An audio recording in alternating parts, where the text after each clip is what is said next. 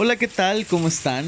Yo soy Luis Miguel Tapia Bernal y el día de hoy quisiera que habláramos acerca de la obligación de ser felices. Me he dado cuenta que cuesta muchísimo a veces vivir procesos de duelo o de tristeza porque pareciera que hay una exigencia a tener que estar obligadamente felices es como si no pudiéramos permitirnos ese momento de que las cosas duelan, de sentir esas eh, emociones como miedo, como tristeza, que a veces son parte de un proceso. Me he topado muchas veces en consulta con personas que lo que buscan es olvidar inmediatamente, dejar de llorar y pasar la hoja. Y precisamente se olvida que es un proceso. A veces terminar una relación, eh, despedirse de alguien o de algo, algún trabajo, alguna mascota, algún amigo, algún familiar, en fin, puede haber muchísimas pérdidas, duelos y separaciones que pueden doler y pareciera que es algo que no se quiere vivir, que se teme, ya sea porque no se tienen las herramientas y se asusta o porque se cree que se está perdiendo la vida. Es como si, creyéramos que se está perdiendo momentos esenciales en lugar de también saborear como un matiz más de vida la tristeza, el miedo, quizá a veces hasta el enojo. Y creo que aquí es donde el ser humano empieza a perderse y empieza a perder experiencias y aprendizajes fundamentales. A veces el sentarte a llorar para poderte despedir de alguien o de algo es completamente necesario para poder vaciarte, para poder significar lo que esa situación o persona te dejó en tu vida y sobre todo tenerte paciencia. La paciencia de saber qué es lo que tú estás necesitando y hacerte caso a ti. No como una imposición, como muchas veces pasa cuando la gente te quiere mucho, te dice, no llores, ya va a pasar, porque le duele verte así, porque no le gusta eh, verte sufrir.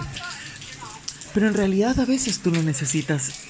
Hay momentos donde, como cuando estás sumamente feliz y quieres carcajearte y casi te falta el aire de felicidad, también hay momentos donde necesitas bajar un poco el ritmo, llorar, llorar a veces horas enteras, a lo mejor escribir, a lo mejor vaciarte, para poder realmente soltar y aprender qué significó en tu vida esa persona o esa situación, qué te deja, quién eres tú después de ese evento, después de esa persona, después de esa situación, quién eres, con qué te quedas, con qué vives a partir de ahora, dónde está lo que te toca a ti, dónde está lo que es de la otra persona o de la otra situación para así poder dejar ir al otro por fin. Y ese proceso a veces no tiene un límite, no es una cuestión de, de, receta médica que te diga, claro, lloras de tal a tal día, de tal a tal hora y en cinco días con eso estás bien.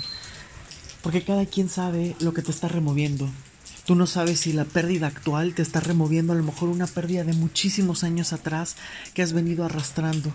Tú no sabes si te duele demasiado esta pérdida porque es todo un patrón que has venido repitiendo y no estás llorando solamente una pérdida, sino una serie de pérdidas que se parecen unas a otras.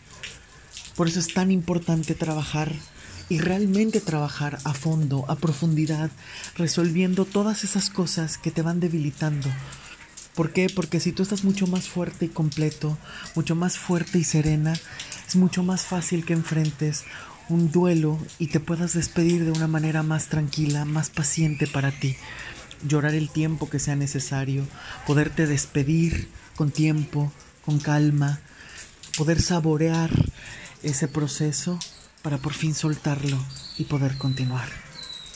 Y entonces por eso es tan importante el ir resolviendo todos nuestros temas pasados.